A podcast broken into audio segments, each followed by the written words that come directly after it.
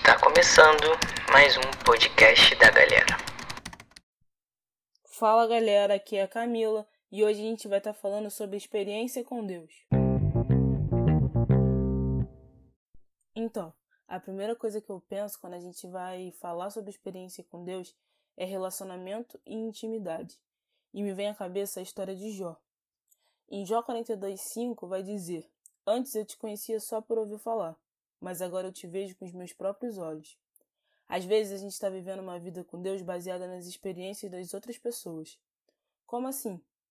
A gente ouve as experiências dos nossos líderes, dos nossos pastores, dos nossos amigos e a gente vive a partir delas, quando na realidade nós precisamos viver baseados nas nossas próprias experiências. E para isso a gente precisa buscar, orar, ler a palavra, jejuar, porque é isso que vai fazer com que a gente tenha experiência com Ele. Eu sempre gosto de falar e dar o exemplo da mulher samaritana. Jesus chega ali para falar com aquela mulher e ela não o reconhece. Ela ouve a voz dele, mas não o reconhece, porque ela não tinha um relacionamento com ele, nem intimidade. Às vezes você está em qualquer lugar. Se você ouvir a voz de alguém que você conhece, de alguém que você tem um relacionamento, mesmo que você não esteja vendo, você vai saber quem está falando com você. E com Deus é a mesma coisa. A gente precisa conhecê-lo para ter mais intimidade, ter um relacionamento. E como que a gente faz isso? Lendo a palavra. A escritura vai revelar quem Deus é. Ele está ali sempre disponível a falar a cada versículo, a cada capítulo, e a partir disso nós podemos ter experiências com Ele. Eu já vivi experiências com Deus que podem ser consideradas grandes ou pequenas por outras pessoas, mas eu acho que não tem diferença de tamanho ou de parâmetro, porque todas são relevantes. Todas vão nos ensinar algo sobre ele ou sobre quem nós somos nele. E às vezes as experiências elas são extremamente individuais. Eu tenho uma experiência com Deus que na época que eu estava trabalhando, estudando, ao mesmo tempo, e eu tinha que ir cedo para o trabalho, depois eu ia direto para a faculdade, e eu ia de trem e de metrô.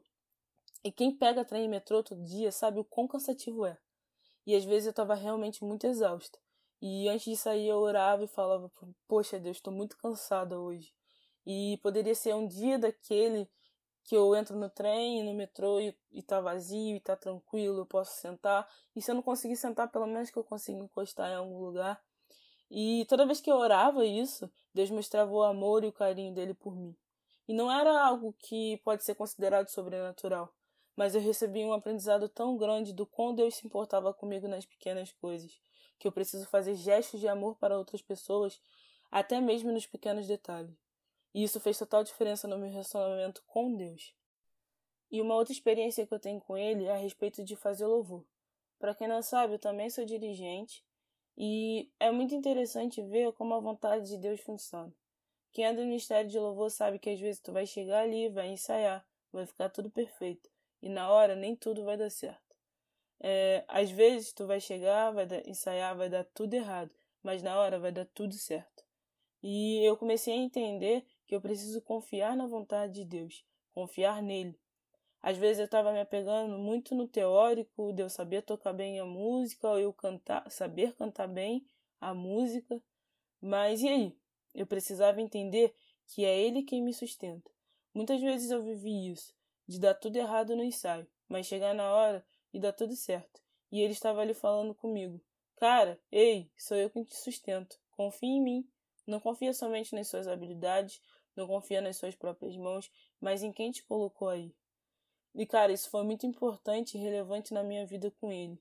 Até mesmo em outras áreas, porque às vezes você está esperando algo que ele falou que ia te dar, que ele te disse sim para alguma coisa, mas a gente precisa entender e confiar que o timer é dele e que aquilo vai acontecer no momento que ele quer, porque a vontade dele é perfeita e agradável.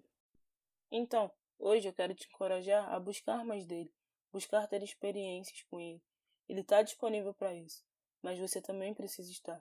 Reserve o seu momento com ele, vá para o seu lugar secreto e não perca a oportunidade de viver coisas cada vez mais intensas com ele.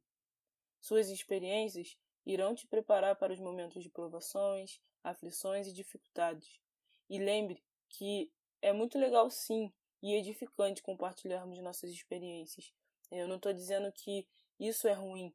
Não, é importante que nós possamos é, aprender com as experiências das outras pessoas, mas que a, nossa, a base da nossa relação com Deus precisa ser o que nós vivemos com Ele.